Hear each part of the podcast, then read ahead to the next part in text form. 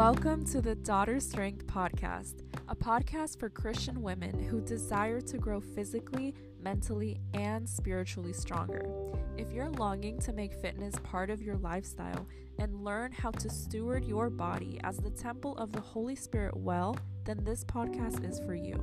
Hi, friend. I'm Esmeralda, beloved daughter of the King, NASM certified personal trainer, and your host of the Daughter Strength podcast. The Bible says that we are body, mind, and spirit, and I created this podcast to teach women how to develop and steward a healthy body, a healthy mind, and a healthy spirit. These episodes will bring you gospel centered, spirit filled truths to help you live a physically, mentally, and spiritually healthy life free of lies from the enemy.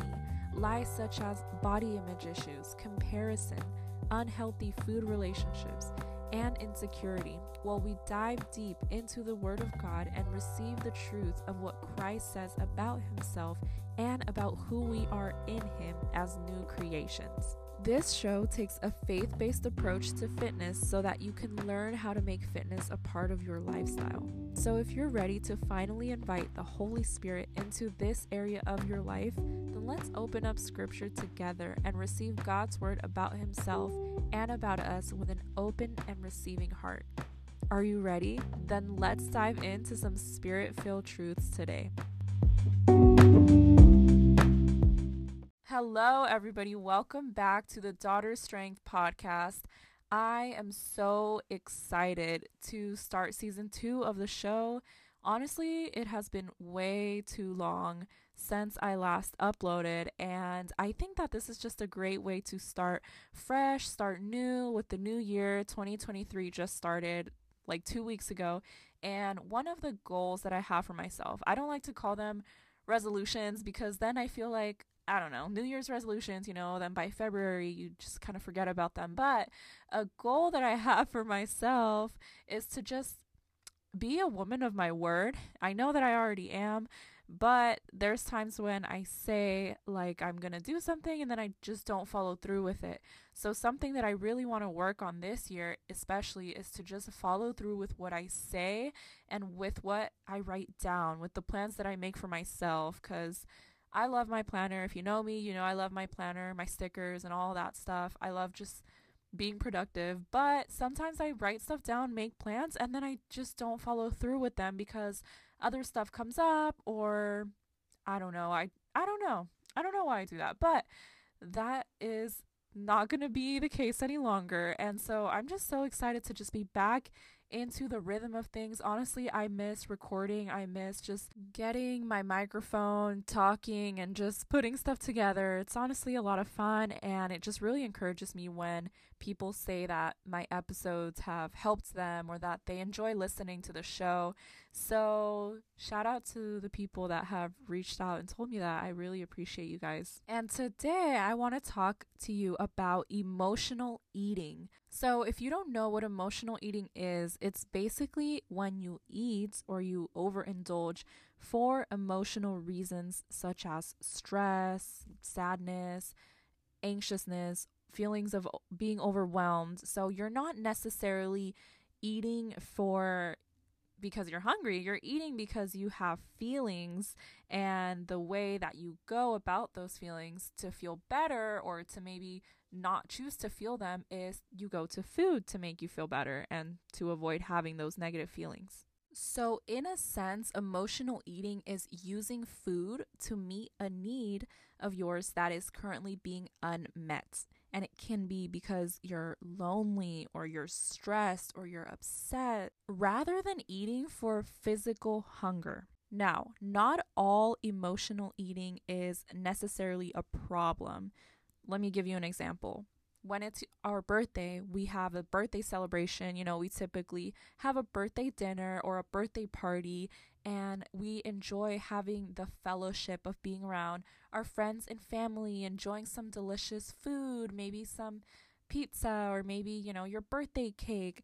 That is emotional eating, but it's not necessarily a problem.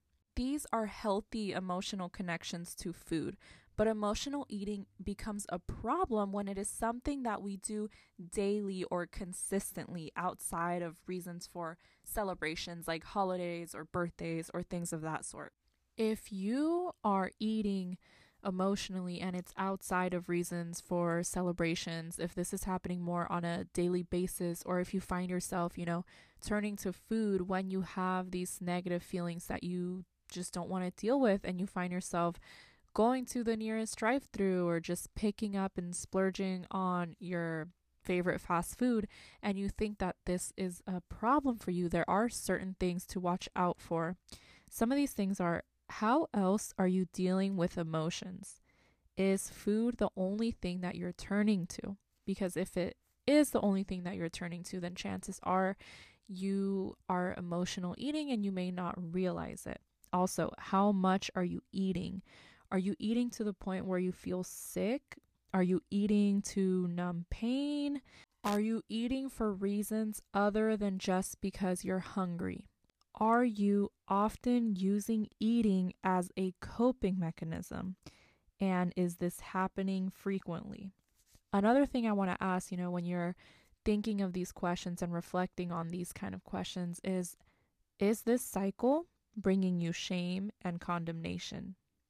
Now, as Christians, we know that shame and condemnation do not come from God, they come from the enemy. And even though, you know, it's not necessarily sinful to emotionally eat, the root of why you're emotionally eating can be a spiritual problem and not just a physical one. Now, if you've been listening to these questions and you feel like you have been emotionally eating, then something I encourage you to do is to figure out the spiritual root behind why it is that you are turning to food rather than to God with your emotions and what it is that's really happening underneath the surface. And this is something that I really encourage you to pray about. Take it to God and ask Him, God, why is it that I'm emotionally eating?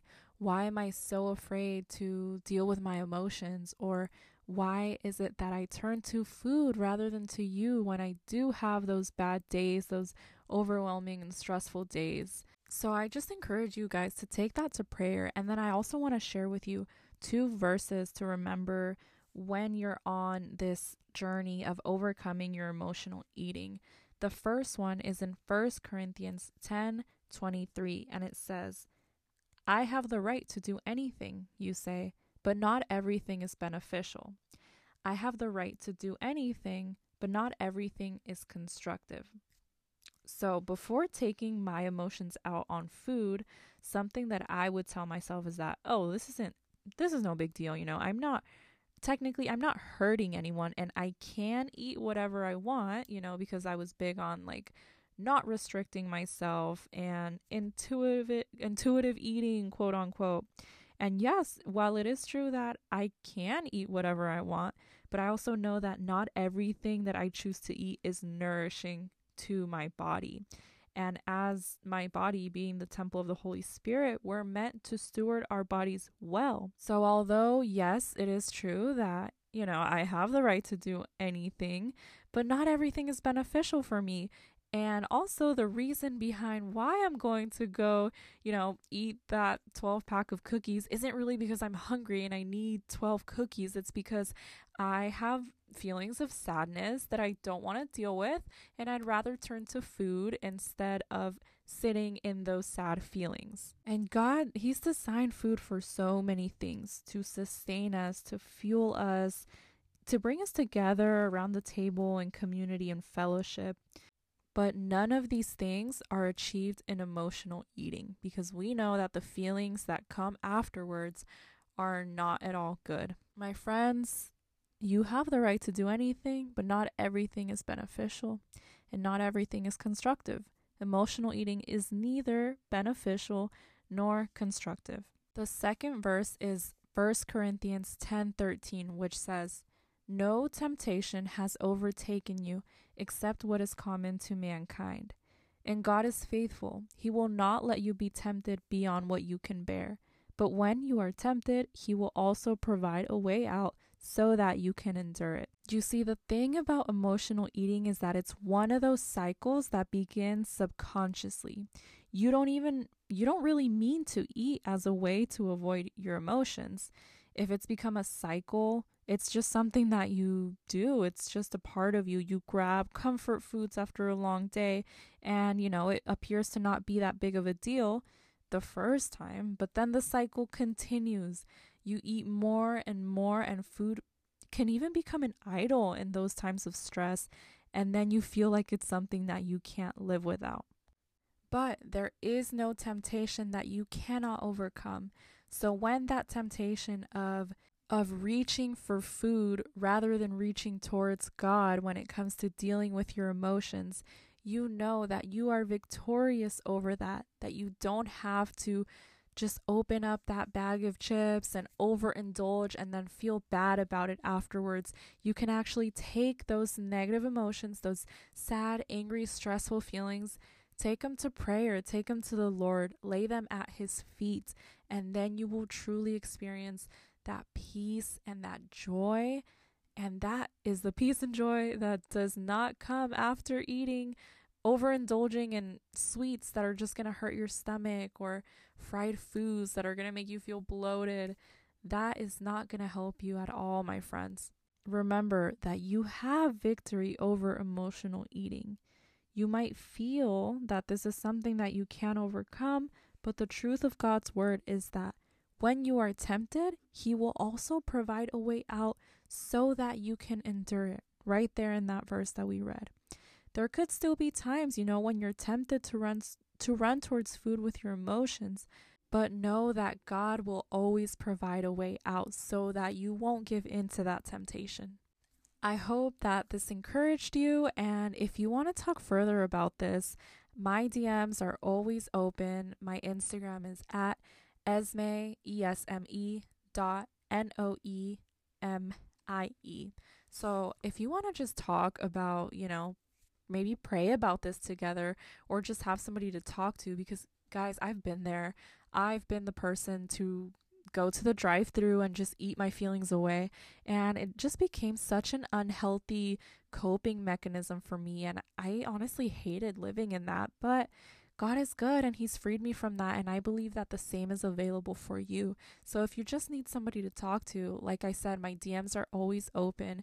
And uh, as always, you know, I'm here for you guys if you need anything. So thank you guys for listening, and I'll catch you on the next episode.